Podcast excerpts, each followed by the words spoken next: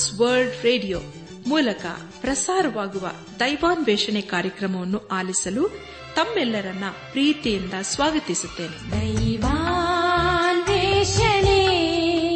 ದೈವಾನ್ವೇಷಣೆ ದೈವಾನ್ವೇಷಣೆ ದೈವಾನ್ವೇಷಣೆ. ಬನ್ನಿ ಪ್ರಿಯರೇ ದೇವರ ವಾಕ್ಯವನ್ನು ಧ್ಯಾನ ಮಾಡುವ ಮುನ್ನ ಕರ್ತನ ಸಮ್ಮುಖದಲ್ಲಿ ನಮ್ಮನ್ನು ನಾವು ತಗ್ಗಿಸಿಕೊಂಡು, ನಮ್ಮ ಶಿರವನ್ನು ಭಾಗಿಸಿ ನಮ್ಮ ಕಣ್ಣುಗಳನ್ನು ಮುಚ್ಚಿಕೊಂಡು ದೀನತೆಯಿಂದ ಪ್ರಾರ್ಥನೆ ಮಾಡೋಣ. ನಮ್ಮನ್ನು ಬಹಳವಾಗಿ ಪ್ರೀತಿ ಮಾಡಿ ಸಾಕಿ ಸಲಹುವ ನಮ್ಮ ರಕ್ಷಕನಲ್ಲಿ ತಂದೆಯಾದ ದೇವರೇ, ನಿನ್ನ ಪರಿಶುದ್ಧವಾದ ನಾಮವನ್ನು ಕೊಂಡಾಡಿ ಹಾಡಿ ಸ್ತುತಿಸುತ್ತೇವೆ. ಕರ್ತನೆ, ದೇವಾದಿದೇವನೇ ರಾಜಾತಿರಾಜನೇ ಇದನ್ನು ವಿಶೇಷವಾಗಿ, ಅನಾರೋಗ್ಯದ ನಿಮಿತ್ತವಾಗಿ, ಆಸ್ಪತ್ರೆಗಳಲ್ಲಿ ಹಾಗೂ ಮನೆಗಳಲ್ಲಿ ಇರುವವರನ್ನು ನಿನ್ನ ಕೃಪೆ ಹಸ್ತಕ್ಕೆ ಒಪ್ಪಿಸಿಕೊಡ್ತೇವಪ್ಪ ಅಪಕರ್ತನೆ ನೀನು ಅವರನ್ನು ಮುಟ್ಟು ದೇವ. ಅವರಿಗೆ ಬೇಕಾದಂತಹ ಆರೋಗ್ಯವನ್ನು ದಯಪಾಲಿಸು ದೇವ. ಅವರು ತೆಗೆದುಕೊಳ್ಳುವಂತಹ ಔಷಧ ಆಹಾರಗಳಲ್ಲಿ ನಿನ್ನ ಕೃಪೆಯನ್ನು ಸುರಿಸಿ ಅವರಿಗೆ ಬೇಕಾದಂತಹ ಸ್ವಸ್ಥತೆಯನ್ನು ಕೊಡುವುದರ ಮೂಲಕ ನಿನ್ನನ್ನು ನೀನು ಪ್ರಕಟ ಮಾಡಿಕೊಂಡು ನಿನ್ನನ್ನು ನೀನು ಮಹಿಂಪಡಿಸಿಕೊಪ್ಪ. ಈಗ ಕರ್ತನೆ ನಿನ್ನ ಜೀವಳ ವಾಕ್ಯವನ್ನು ಧ್ಯಾನ ಮಾಡುವ ನಮಗೆ ನಿನ್ನ ಆತ್ಮನ ಸಹವನ್ನು ಅನುಗ್ರಹಿಸು. ಎಲ್ಲ ಮಹಿಮೆ ನೀನು ಮಾತ್ರ ಸಲ್ಲುವುದಾಗಲಿ. ನಮ್ಮ ಪ್ರಾರ್ಥನೆ ಸ್ತೋತ್ರಗಳನ್ನು ಏಸುವಿಗಾಗಿ ಕೇಳು ತಂದೆಯೇ. ಆಮೇನ್.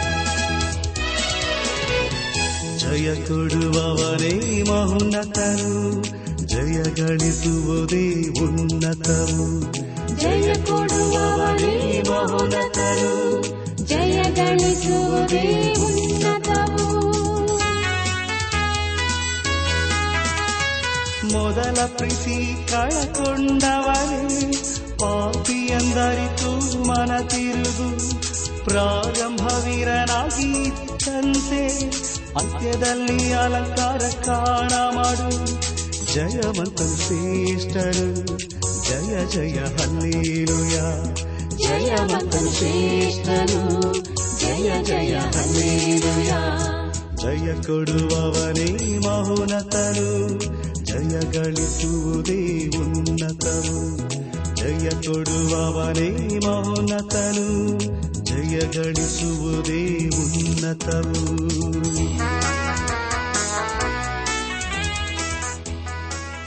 ನನಾತ್ಮೀಕ ಸಹೋದರ ಸಹೋದರಿಯರೇ ಜೀವ ಸ್ವರೂಪನಾದ ದೇವರು ತನ್ನ ಜೀವವುಳ ವಾಕ್ಯಗಳ ಮೂಲಕ ನಮ್ಮನ್ನು ಆಶೀರ್ವಿಸುತ್ತಾ ಬಂದಿದ್ದಾನೆ. ದೇವರು ನಮ್ಮನ್ನು ದಿನದಿಂದ ದಿನಕ್ಕೆ, ಬಲದಿಂದ ಬಲಕ್ಕೆ, ಕೃಪೆಯಿಂದ ಕೃಪೆಗೆ ನಮ್ಮ ನಡೆಸುವುದಲ್ಲದೆ ತನ್ನ ಉದ್ದೇಶವನ್ನು, ತನ್ನ ಚಿತ್ತವನ್ನು ನಮ್ಮ ಜೀವಿತದಲ್ಲಿ ನೆರವೇರಿಸುತ್ತಾ ಬಂದಿದ್ದಾನೆ. ಹಾಗಾದರೆ ಪ್ರಿಯರೇ, ದೇವರ ದೃಷ್ಟಿಯಲ್ಲಿ ನಾವೆಷ್ಟು ಅಮೂಲ್ಯರಲ್ಲವೇ?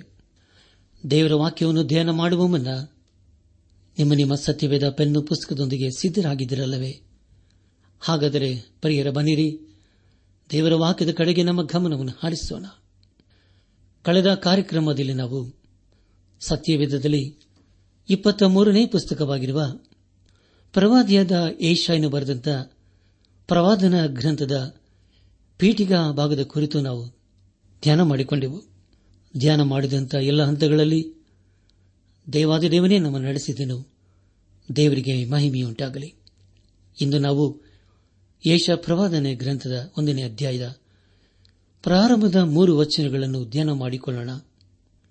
ಮುಂದೆ ನಾವು ಧ್ಯಾನ ಮಾಡುವಂತಹ ಎಲ್ಲ ಹಂತಗಳಲ್ಲಿ ದೇವರನ್ನು ಆಶ್ರಯಿಸಿಕೊಂಡು ಮುಂದೆ ಮುಂದೆ ಸಾಗೋಣ. ಈ ಪ್ರವಾದನ ಗ್ರಂಥದಲ್ಲಿ ಒಟ್ಟು ಅರವತ್ತಾರು ಅಧ್ಯಾಯಗಳಿವೆ. ಯಾವ ರೀತಿಯಾಗಿ ಸತ್ಯವೇದದಲ್ಲಿ ಅರವತ್ತಾರು ಪುಸ್ತಕಗಳಿವೆಯೋ, ಅದೇ ರೀತಿಯಲ್ಲಿ ಈ ಪ್ರವಾದನ ಗ್ರಂಥದಲ್ಲಿ ಒಟ್ಟು ಅರವತ್ತಾರು ಅಧ್ಯಾಯಗಳಿವೆ. ಈ ಅರವತ್ತಾರು ಅಧ್ಯಾಯಗಳಲ್ಲಿ ದೇವರ ನಿಯಮ, ದೇವರ ಕೃಪೆ, ಕರುಣೆ ಹಾಗೂ ಆತನ ಉದ್ದೇಶಗಳ ಕುರಿತು ನಾವು ತಿಳಿದುಕೊಳ್ಳುತ್ತೇವೆ.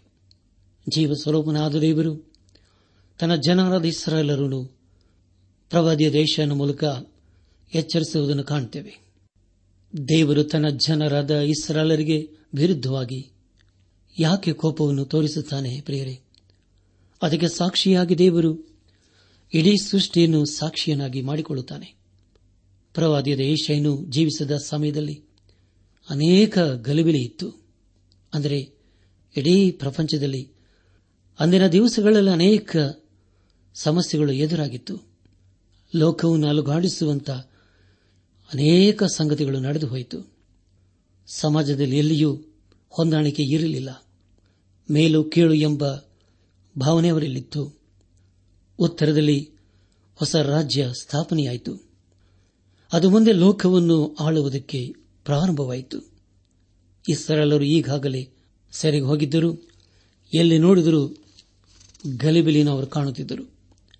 ಅಂತಹ ಸಮಯದಲ್ಲಿ ಹಿಚ್ಕಿಯನು ದೇವಾಲಯದ ಕಡೆಗೆ ತಿರುಗಿ ದೇವರಿಗೆ ಪ್ರಾರ್ಥಿಸಿದನು. ದೇವರು ಅವನ ಪ್ರಾರ್ಥನೆ ಕೇಳಿಸಿಕೊಂಡು ತನ್ನ ಪ್ರವಾದನೆಯ ಪ್ರೋತ್ಸಾಹವಾದಂಥ ವಾಕ್ಯಗಳನ್ನು ಕೊಟ್ಟನು.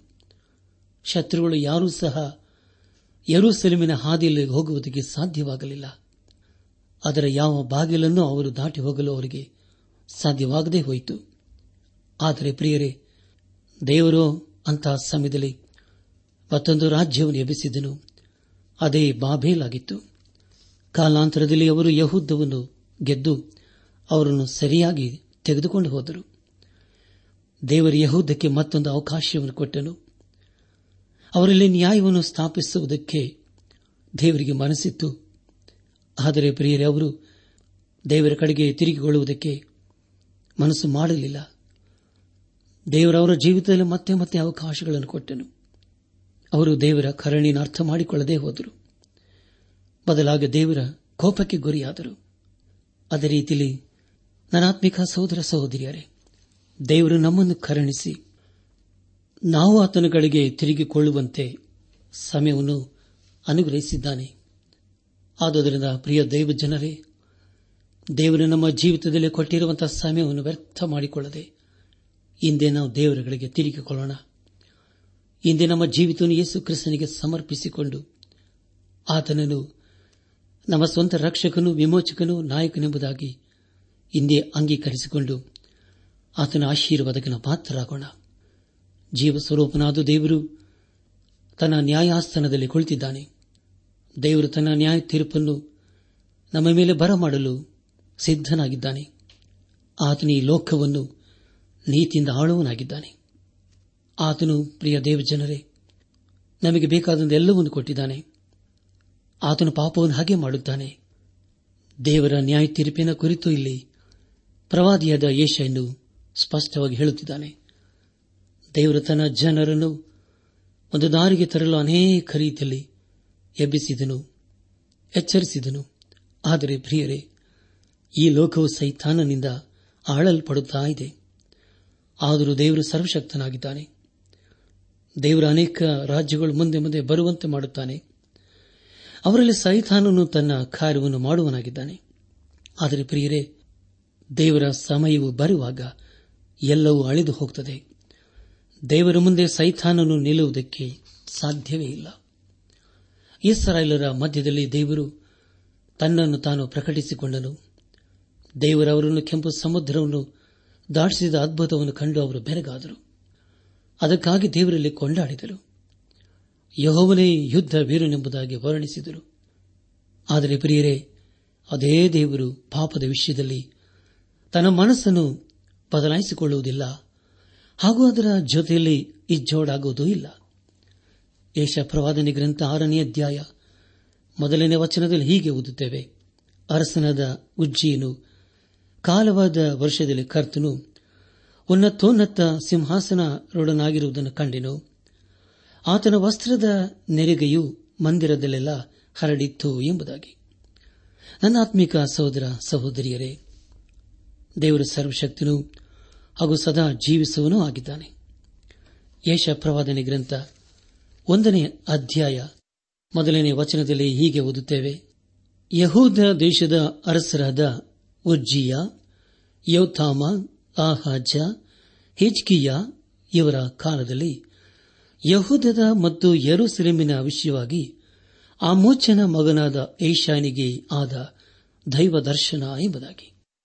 ನನ್ನ ಆತ್ಮಿಕ ಸಹೋದರ ಸಹೋದರಿಯರೇ ಏಷಾಯ್ ಪ್ರವಾದನೆ ಗ್ರಂಥದ ಒಂದರಿಂದ ಹನ್ನೆರಡನೇ ಅಧ್ಯಾಯಗಳಲ್ಲಿ ಯಹೋದದ ವಿಷಯವಾದ ದೈವೋಕ್ತಿಗಳ ಕುರಿತು ನಾವು ಓದಿದ್ದೇವೆ. ಹಾಗೂ ಯಶ ಪ್ರವಾದನೆ ಗ್ರಂಥದ ಮೊದಲನೇ ಅಧ್ಯದ ಮುಖ್ಯ ಪ್ರಸ್ತಾಪ, ಯಹೋವನು ತನ್ನ ಜನರನ್ನು ದೋಷಿಗಳೆಂದು ಸ್ಥಾಪಿಸಿ ಅವರಲ್ಲಿ ಪಶ್ಚಾತ್ತಾಪ ಹುಟ್ಟಿಸಲು ಪ್ರಯತ್ನಿಸಿದ್ದು ಎಂಬುದಾಗಿ. ಪ್ರಿಯ ದೇವಜನರೇ, ಇದು ಯಹೂದ ಹಾಗೂ ಯರುಸೆಲೆಮಿನ ಕುರಿತು ಬರೆದಿರುವ ಒಂದು ದರ್ಶನವಾಗಿದೆ. ಅದನ್ನು ನಾವು ಅಪಾರ್ಥ ಮಾಡಿಕೊಂಡು ಬೇರೆ ಸ್ಥಳವನ್ನು ಅರ್ಥೈಸಿಕೊಳ್ಳಬಾರದು. ಉಜ್ಜಿಯನು ಯಹೂದದ ಹತ್ತನೇ ಅರಸನು.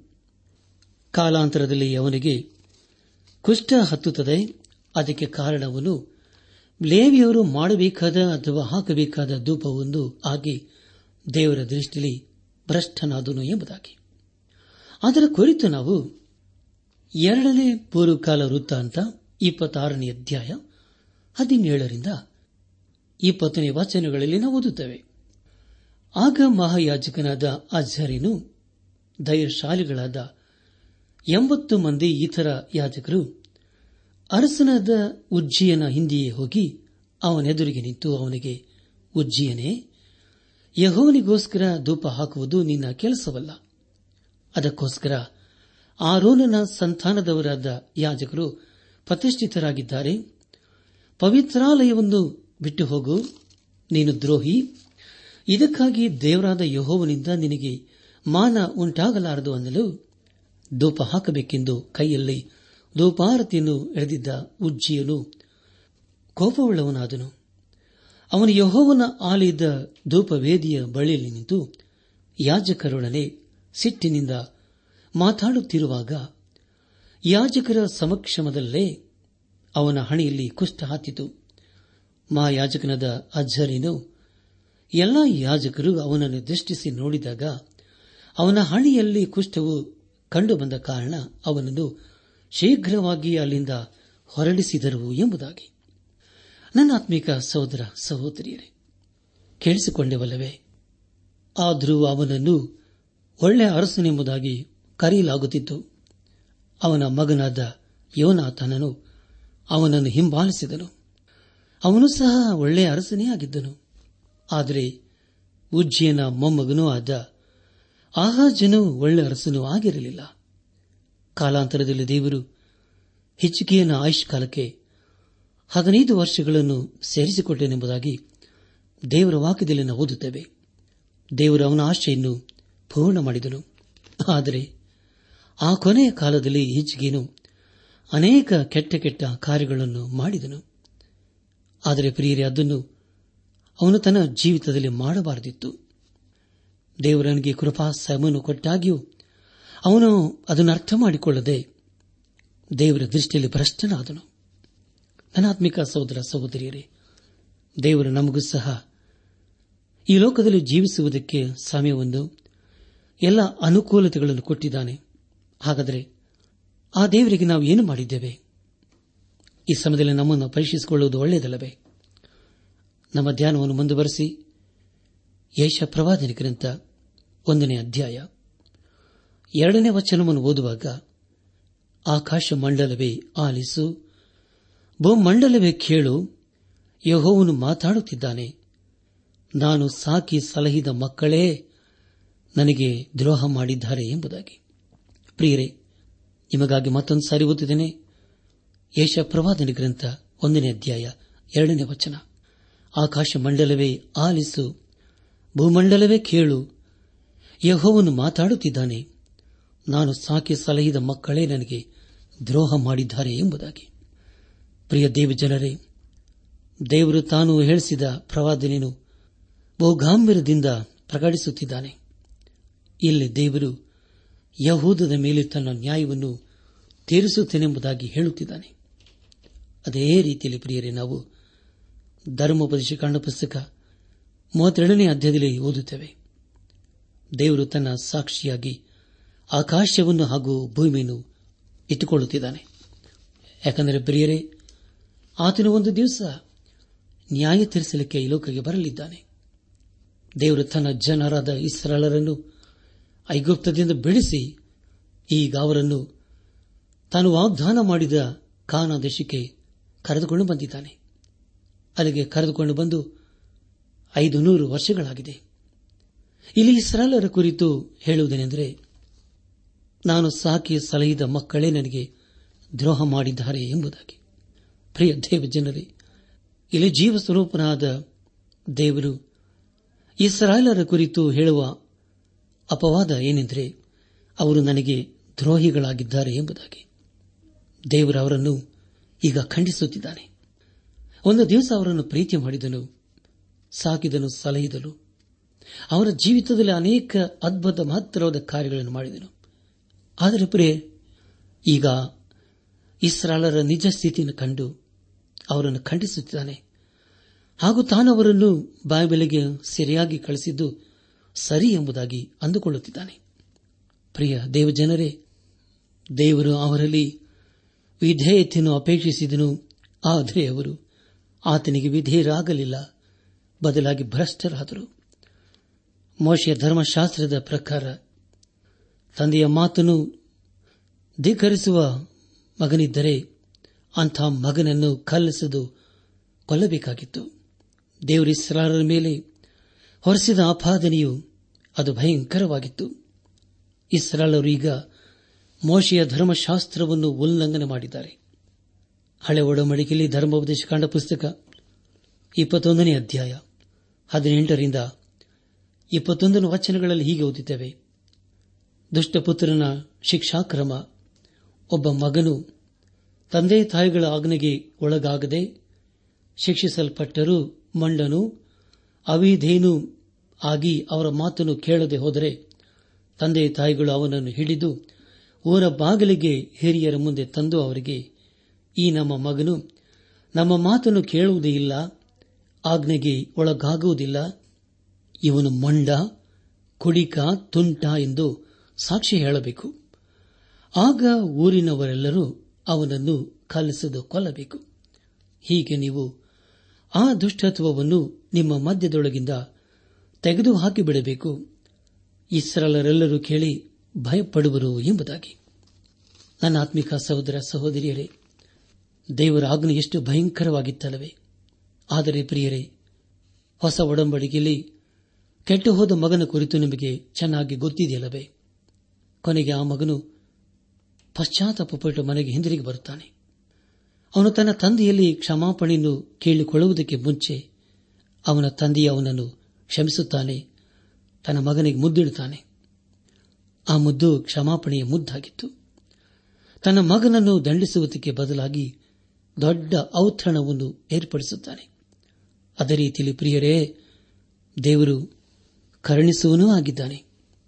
ತಂದೆಯಾದ ದೇವರು ಯೇಸು ಕ್ರಿಸ್ತನ ಮೂಲಕ ನಮ್ಮನ್ನು ಕ್ಷಮಿಸುವನಾಗಿದ್ದಾನೆ ದೇವರು ನಮ್ಮ ಜೀವಿತದಲ್ಲಿ ಪಾಪವನ್ನು ತೆಗೆದುಹಾಕಿ ತನ್ನ ಮಗನ ಮೂಲಕ ನಮ್ಮನ್ನು ನಿತ್ಯ ರಾಜ್ಯಕ್ಕೆ ಸೇರಿಸಲು ಆತನು ಸಿದ್ಧನಾಗಿದ್ದಾನೆ. ಹಾಗಾದರೆ ಪ್ರಿಯರೇ ಇಂದು ನಾವು ಪಶ್ಚಾತ್ತಾಪ ಪಡೋಣವೋ? ಅಥವಾ ದೇವರ ದೃಷ್ಟಿಯಲ್ಲಿ ಭ್ರಷ್ಟರಾಗಿಯೇ ನಾವು ಜೀವಿಸೋಣವೋ? ಇಂದೇ ನಮ್ಮ ಜೀವಿತವನ್ನು ಪರೀಕ್ಷಿಸಿಕೊಂಡು ಒಂದು ವೇಳೆ ನಾವು ದೇವರಿಗೆ ಅವಿಧೇಯರಾಗಿ ಜೀವಿಸುತ್ತಾ ಇರುವುದಾದರೆ, ಒಂದು ವೇಳೆ ನಾವು ದೇವರ ದೃಷ್ಟಿಯಲ್ಲಿ ಅಯೋಗ್ಯರಾಗಿ ಜೀವಿಸುತ್ತಾ ಇರುವುದಾದರೆ ಇಂದೇ ನಮ್ಮ ಜೀವಿತವನ್ನು ಸರಿಪಡಿಸಿಕೊಂಡು, ಕ್ರಮಪಡಿಸಿಕೊಂಡು ಇಂದೇ ನಮ್ಮ ಜೀವಿತವನ್ನು ಯೇಸು ಕ್ರಿಸ್ತನಿಗೆ ಸಮರ್ಪಿಸಿಕೊಂಡು ಆತನ ಮಾರ್ಗದಲ್ಲಿ ನಾವು ಜೀವಿಸೋಣ. ಕೊನೆಯದಾಗಿ ಯೇಷ ಪ್ರವಾದನೆ ಗ್ರಂಥ ಒಂದನೇ ಅಧ್ಯಾಯ ಮೂರನೇ ವಚನವನ್ನು ಓದುವಾಗ, ಎತ್ತು ಯಜಮಾನನನ್ನು ಕತ್ತೆ ಒಡೆಯನ್ನ ಕೊಟ್ಟಿಗೆಯ ಗೋದಲಿಯನ್ನು ತಿಳಿದಿರುವುವು. ಇಸ್ರಾಯೇಲ್ ಜನರಿಗೂ ತಿಳುವಳಿಕೆಯಿಲ್ಲ ನನ್ನ ಪ್ರಜೆಯು ಆಲೋಚಿಸುವುದಿಲ್ಲ ಎಂಬುದಾಗಿ. ಪ್ರಿಯರೇ, ನಿಮಗಾಗಿ ನಾನು ಮತ್ತೊಂದು ಸಾರಿ ಓದುತ್ತೇನೆ. ಎತ್ತು ಯಜಮಾನನನ್ನು ಕತ್ತೆ ಒಡೆಯನ ಕೊಟ್ಟಿಗೆಯ ಗೋದಲಿಯನ್ನು ತಿಳಿದಿರುವವು. ಇಸ್ರಾಯೇಲ್ ಜನರಿಗೂ ತಿಳುವಳಿಕೆಯಿಲ್ಲ ನನ್ನ ಪ್ರಜೆಯು ಆಲೋಚಿಸುವುದಿಲ್ಲ ಎಂಬುದಾಗಿ. ನನ್ನಾತ್ಮಿಕ ಸಹೋದರ ಸಹೋದರಿಯರೇ, ಇಲ್ಲಿ ನಾವು ಎರಡು ಪ್ರಾಣಿಗಳ ಕುರಿತು ತಿಳಿದುಕೊಳ್ಳುತ್ತವೆ. ಆದರೆ ಇಲ್ಲಿ ತಿಳಿಸಿರುವ ಪ್ರಾಣಿಗಳು ಅವಷ್ಟು ಬುದ್ಧಿವಂತವೂ ಅಲ್ಲ. ಆದರೆ ಪ್ರಿಯರೇ, ಆ ಪ್ರಾಣಿಗಳಿಗೆ ತಮಗೆ ಯಾರು ಮೇವನ್ನು ಕೊಡುತ್ತಾರೋ ಅಂಥವರನ್ನು ಅವು ಚೆನ್ನಾಗಿ ಗುರುತಿಸುತ್ತಿದ್ದವು. ಅದೇ ರೀತಿಯಲ್ಲಿ ಪ್ರಿಯರೇ, ಇಂದಿನ ದಿವಸಗಳಲ್ಲಿ ದೇವರ ಚಿತ್ತವನ್ನು ದೇವರ ಉದ್ದೇಶವನ್ನು ಅರಿಯದವರು ಅನೇಕರಿದ್ದಾರೆ. ದೇವರು ನಮಗೆ ಉಣ್ಣಿಸಬಲ್ಲನೆಂಬುದಾಗಿ ಅವರು ಅರಿಯುವುದಿಲ್ಲ. ಆತನು ಸದಾಕಾಲಕ್ಕೂ ಇರುತ್ತಾನೆ ಎನ್ನುವ ವಿಷಯವನ್ನು ಅವರು ಗ್ರಹಿಸಿಕೊಳ್ಳುವುದಿಲ್ಲ. ಅವರಿಗೆ ಎಲ್ಲವೂ ಬೇಕು, ಆದರೆ ದೇವರು ಬೇಡ. ಆಶೀರ್ವಾದ ಬೇಕು, ಆದರೆ ಆಶೀರ್ವಾದ ಕೊಡುವಂತ ದೇವರು ಬೇಡವಾಗಿದ್ದಾನೆ. ಒಂದು ವಿಶ್ವಾಸಿಯ ಕುಟುಂಬದಲ್ಲಿ ಬೆಳೆದ ಒಬ್ಬ ಹುಡುಗನನ್ನು ಬೇರೆಯವರು ಊಟಕ್ಕೆ ಕರೆದರು. ಆದರೆ ಊಟಕ್ಕೆ ಕರೆದವರು ವಿಶ್ವಾಸಿಗಳಾಗಿರಲಿಲ್ಲ. ಆದ್ದರಿಂದ ಊಟದ ಮೇಜಿನ ಮೇಲೆ ಊಟಕ್ಕೆ ಕುಳಿತಿರುವಾಗ ಅಲ್ಲಿರುವವರು ಯಾರೂ ಸಹ ದೇವರಿಗೆ ಸ್ತೋತ್ರ ಸಲ್ಲಿಸಲಿಲ್ಲ. ಅದನ್ನು ಕಂಡ ಆ ವಿಶ್ವಾಸಿ ಮಗುವಿಗೆ ಆಶ್ಚರ್ಯವಾಯಿತು. ಕೊನೆಗೆ ಆ ಹುಡುಗನು ಹೇಳಿದ್ದೇನೆಂದರೆ, ನೀವೊಂದು ಪ್ರಾಣಿಯಂತೆ ಊಟ ಮಾಡುತ್ತಾ ಇದ್ದೀರಿ ಎಂಬುದಾಗಿ. ಈ ಮಾತನ್ನು ಕೇಳಿಸಿಕೊಂಡವರಿಗೆ ಆಶ್ಚರ್ಯವಾಯಿತು, ಕೋಪವೂ ಹೊಂದಿತು ಕೊನೆಗೆ ಮಿತ್ರನೇ, ಯಾಕೆ ನೀನು ಹೀಗೆ ಹೇಳಿದೆ ಎಂಬುದಾಗಿ ಅವನನ್ನು ಕೇಳಿದರು. ಅವನು ಹೇಳಿದ್ದೇನೆಂದರೆ, ನಮ್ಮ ಮನೆಯಲ್ಲಿ ಒಂದು ನಾಯಿ ಇದೆ. ಅದಕ್ಕೆ ನಾವು ಊಟವನ್ನು ಕೊಟ್ಟರೆ ಅದು ಪ್ರಾರ್ಥನೆ ಮಾಡುವುದಿಲ್ಲ, ದೇವರಿಗೆ ಸ್ತೋತ್ರವನ್ನು ಹೇಳುವುದಿಲ್ಲ. ಹಾಗೆಯೇ ಊಟ ಮಾಡುತ್ತದೆ. ನೀವು ಸಹ ಹಾಗೆ ಊಟ ಮಾಡ್ತಾ ಇದ್ದೀರಿ ಎಂಬುದಾಗಿ. ಹೌದು ಪ್ರಿಯರೇ, ಅನೇಕ ಸಾರಿ ನಾವು ಸಹ ಪ್ರಾಣಿಗಳಾಗಿ ವರ್ತಿಸಿದ್ದವಲ್ಲವೇ ನಮ್ಮ ಜೀವಿತದಲ್ಲಿ ದೇವರು ಮಾಡಿದಂಥ ಉಪಕಾರವನ್ನು ನಾವೆಂದಿಗೂ ಮರೆಯಬಾರದು. ಕೀರ್ತಿನಗಾರನು ಹೇಳುವುದೇನೆಂದರೆ, ನನ್ನ ಮನವಿ ಯಹೋನನ್ನು ಕೊಂಡಾಡು. ನನ್ನ ಸರ್ವೇಂದ್ರಗಳೇ ಆತನ ಪವಿತ್ರ ನಾಮವನ್ನು ಕೀರ್ತಿಸಿರಿ. ನನ್ನ ಮನವಿ ಯಹೋವನ್ನು ಕೊಂಡಾಡು. ಆತನ ಉಪಕಾರಗಳಲ್ಲಿ ಒಂದನ್ನು ಮರಿಬೇಡ ಎಂಬುದಾಗಿ. ಹೌದು ಪ್ರಿಯರೇ, ದೇವರು ನಮ್ಮ ಜೀವಿತದಲ್ಲಿ ಮಾಡಿದಂಥ ಉಪಕಾರಗಳನ್ನು, ಆತನು ನಡೆಸಿದಂಥ ರೀತಿ ನೀತಿಗಳನ್ನು ನಾವೆಂದಿಗೂ ಮರೆಯಬಾರದು. ಇಲ್ಲಿ ದೇವರ ವಾಕ್ಯವು ಮೂರನೇ ವಚನದಲ್ಲಿ ತಿಳಿಸುವುದೇನೆಂದರೆ, ಎತ್ತು ಯಜಮಾನನನ್ನು ಕತ್ತೆ. ಒಡೆಯನ ಕೊಟ್ಟಿಗೆಯ ಗೋದಲಿಯನ್ನು ತಿಳಿದಿರುವು ಇಸ್ರಾಯೇಲ್ ಜನರಿಗೂ ತಿಳುವಳಿಕೆಯಿಲ್ಲ ನನ್ನ ಪ್ರಜೆಯು ಆಲೋಚಿಸುವುದಿಲ್ಲ ಎಂಬುದಾಗಿ. ಹೌದು ಪ್ರಿಯರೇ, ಅನೇಕ ಸಾರಿ ನಾವು ಪ್ರಾಣಿಗಳ ಹಾಗೆ ವರ್ತಿಸುತ್ತೇವೆ. ಆದರೆ ಕೆಲವು ಸಾರಿ ನಮಗಿಂತಲೂ ಪ್ರಾಣಿಗಳೇ ಒಳ್ಳೆಯದಾಗಿ ಕಂಡುಬರುತ್ತವೆ ಆದರೆ ಪ್ರಿಯರೇ, ದೇವರ ಮಕ್ಕಳು ಅನಿಸಿಕೊಂಡ ನಾವುಗಳು ದೇವರ ಸ್ವರೂಪದಲ್ಲಿ ಉಂಟು ಮಾಡಲ್ಪಟ್ಟಂತ ನಾನು ನಾವುಗಳು. ದೇವರ ದೃಷ್ಟಿಯಲ್ಲಿ ಹೇಗೆ ಜೀವಿಸುತ್ತಾ ಇದ್ದೇವೆ? ದೇವರು ಮಾಡಿದಂಥ ಉಪಕಾರಗಳನ್ನು ಸ್ಮರಿಸುತ್ತಾ ಇದ್ದೇವೆಯೋ? ಆತನ ಮಾರ್ಗದಲ್ಲಿ ನಾವು ಜೀವಿಸುತ್ತಾ ಇದ್ದೇವೆಯೋ? ಈ ಸಮಯದಲ್ಲಿ ನಮ್ಮನ್ನು ಪರೀಕ್ಷಿಸಿಕೊಳ್ಳುವುದು ಒಳ್ಳೆಯದಲ್ಲವೇ? ದೇವರು ಪ್ರೀತಿ ಸ್ವರೂಪನು ಅದೇ ಸಮಯದಲ್ಲಿ ಆತನು ದಹಿಸುವ ಅಗ್ನಿಯಾಗಿದ್ದಾನೆ. ಆತನು ಪಾಪವನ್ನು ಹಗೆ ಮಾಡುತ್ತಾನೆ, ಪಾಪಿಯನ್ನು ಪ್ರೀತಿ ಮಾಡುತ್ತಾನೆ. ಆದುದರಿಂದಲೇ ತನ್ನ ಮಕ್ಕಳ ಮೂಲಕ ಪ್ರವಾದಿಗಳ ಮೂಲಕ ನಮ್ಮನ್ನು ಎಚ್ಚರಿಸುತ್ತಾ ಬಂದಿದ್ದಾನೆ. ಈ ಮಾತುಗಳು ಕೇವಲ ಇಸ್ರಾಲರಿಗೆ ಮಾತ್ರವಲ್ಲ, ಈ ಮಾತುಗಳು ನಮಗೂ ಸಹ ಅನ್ವಯವಾಗುತ್ತದೆ. ಒಂದು ವೇಳೆ ನಾವು ದೇವರಿಂದ ದೂರ ಹೋಗಿರುವುದಾದರೆ, ದೇವರ ವಿಷಯದಲ್ಲಿ ಅವಿಧೇಯರಾಗಿರುವುದಾದರೆ, ಹಿಂದೆ ನಾವು ದೇವರ ಬೆಳಗಿನ ಬರೋಣ ಪ್ರಿಯರೇ. ಆತನ ಮಾತನ್ನು ಕೇಳೋಣ, ಆತನ ಮಾರ್ಗದಲ್ಲಿ ನಾವು ಜೀವಿಸೋಣ. ಹಳೆ ಒಡಂಬಡಿಕೆಯಲ್ಲಿ ಅನೇಕ ಅರಸರ ಕುರಿತು ನಾವು ಓದುತ್ತೇವೆ. ಆದರೆ ಅದರಲ್ಲಿ ಅನೇಕರು ದೇವರ ದೃಷ್ಟಿಯಲ್ಲಿ ಭ್ರಷ್ಟರಾದರು. ಕೊನೆಗೆ ಅವರು ಶಾಪಗ್ರಸ್ತರಾದರು. ಅದರಲ್ಲಿ ಉಜ್ಜಿಯನು ಒಬ್ಬನು. ಆದರೆ ಪ್ರಿಯರೇ, ಈ ಲೋಕದಲ್ಲಿ ನಾವು ದೇವರಿಗೆ ವಿಧೇಯರಾಗಿ ಜೀವಿಸುತ್ತಾ ಆತನ ಆಶೀರ್ವಾದಕ್ಕೆ ನಾವು ಪಾತ್ರರಾಗೋಣ. ಈ ಸಂದೇಶವನ್ನು ಆಲಿಸುತ್ತಿರುವ ಪ್ರಿಯ ದೇವಜನರೇ ದೇವರ ವಾಕ್ಯವು ವಿಧೇಯತೆ ಕುರಿತು ಬಹಳ ಸ್ಪಷ್ಟವಾಗಿ ತಿಳಿಸಿತು. ಒಂದು ವೇಳೆ ನಾವು ದೇವರಿಗೆ ವಿಧೇಯರಾಗದೆ ಹೋದರೆ ದೇವರ ರೌದ್ರ ಕೋಪಕ್ಕೆ ಗುರಿಯಾಗುತ್ತೇವೆ. ಆದುದರಿಂದ ಹಿಂದೆ ನಾವು ದೇವರ ಸನ್ನಿಧಾನಕ್ಕೆ ಬಂದು ನಮ್ಮನ್ನು ಆತನಿಗೆ ಒಪ್ಪಿಸಿಕೊಟ್ಟವರಾಗಿ ಆತನ ಮಾರ್ಗದಲ್ಲಿ ನಾವು ಜೀವಿಸುತ್ತಾ ಆತನ ಆಶೀರ್ವಾದಕ್ಕೆ ಪಾತ್ರರಾಗೋಣ. ಆಗಾಗುವಂತೆ ತಂದೆಯಾದ ದೇವರು ಯೇಸು ಕ್ರಿಸ್ತನ ಮೂಲಕ ನಮ್ಮೆಲ್ಲರನ್ನು ಆಶೀರ್ವದಿಸಿ ನಡೆಸಲಿ.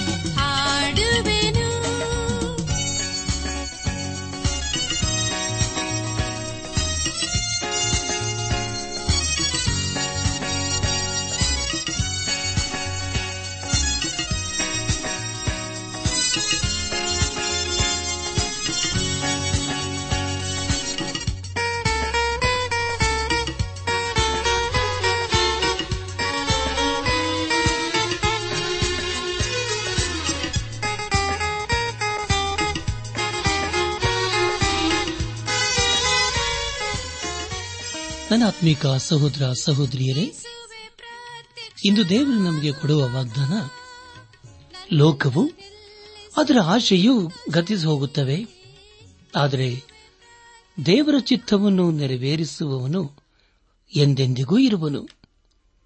ಯೋಹನನ್ನು ಬರೆದ ಮೊದಲನೇ ಪತ್ರಿಕೆ ಎರಡನೇ ಅಧ್ಯಾಯ ಹದಿನೇಳನೇ ವಚನ.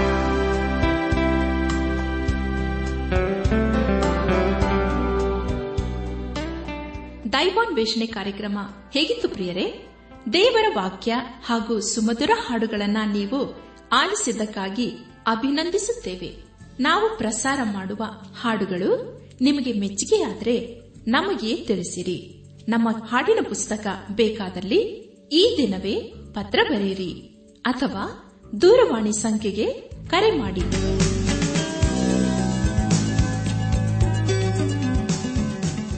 ನಮ್ಮ ವಿಳಾಸ ದೈವಾನ್ ವೇಷಣೆ ಟ್ರಾನ್ಸ್ ವರ್ಲ್ಡ್ ರೇಡಿಯೋ, ಇಂಡಿಯಾ, ಟಪಾಲು ಪೆಟ್ಟಿಗೆ ನಾಲ್ಕು ಮೂರು ಎರಡು ಸೊನ್ನೆ, ಬೆಂಗಳೂರು ನಲವತ್ಮೂರು. ದೈವಾನ್ ವೇಷಣೆ trans world radio, India, post box four three two zero, Bangalore forty three. ದೂರವಾಣಿ ಸಂಖ್ಯೆ ಒಂಬತ್ತು ಎಂಟು ನಾಲ್ಕು ಐದು ಆರು, ಒಂದು ಆರು, ನಾಲ್ಕು ಒಂದು ಎರಡು. ನಮ್ಮ ಇಮೇಲ್ ವಿಳಾಸ Kannada TTB at radio eight eight two dot com ನಮಸ್ಕಾರ, ಪ್ರಿಯರೇ.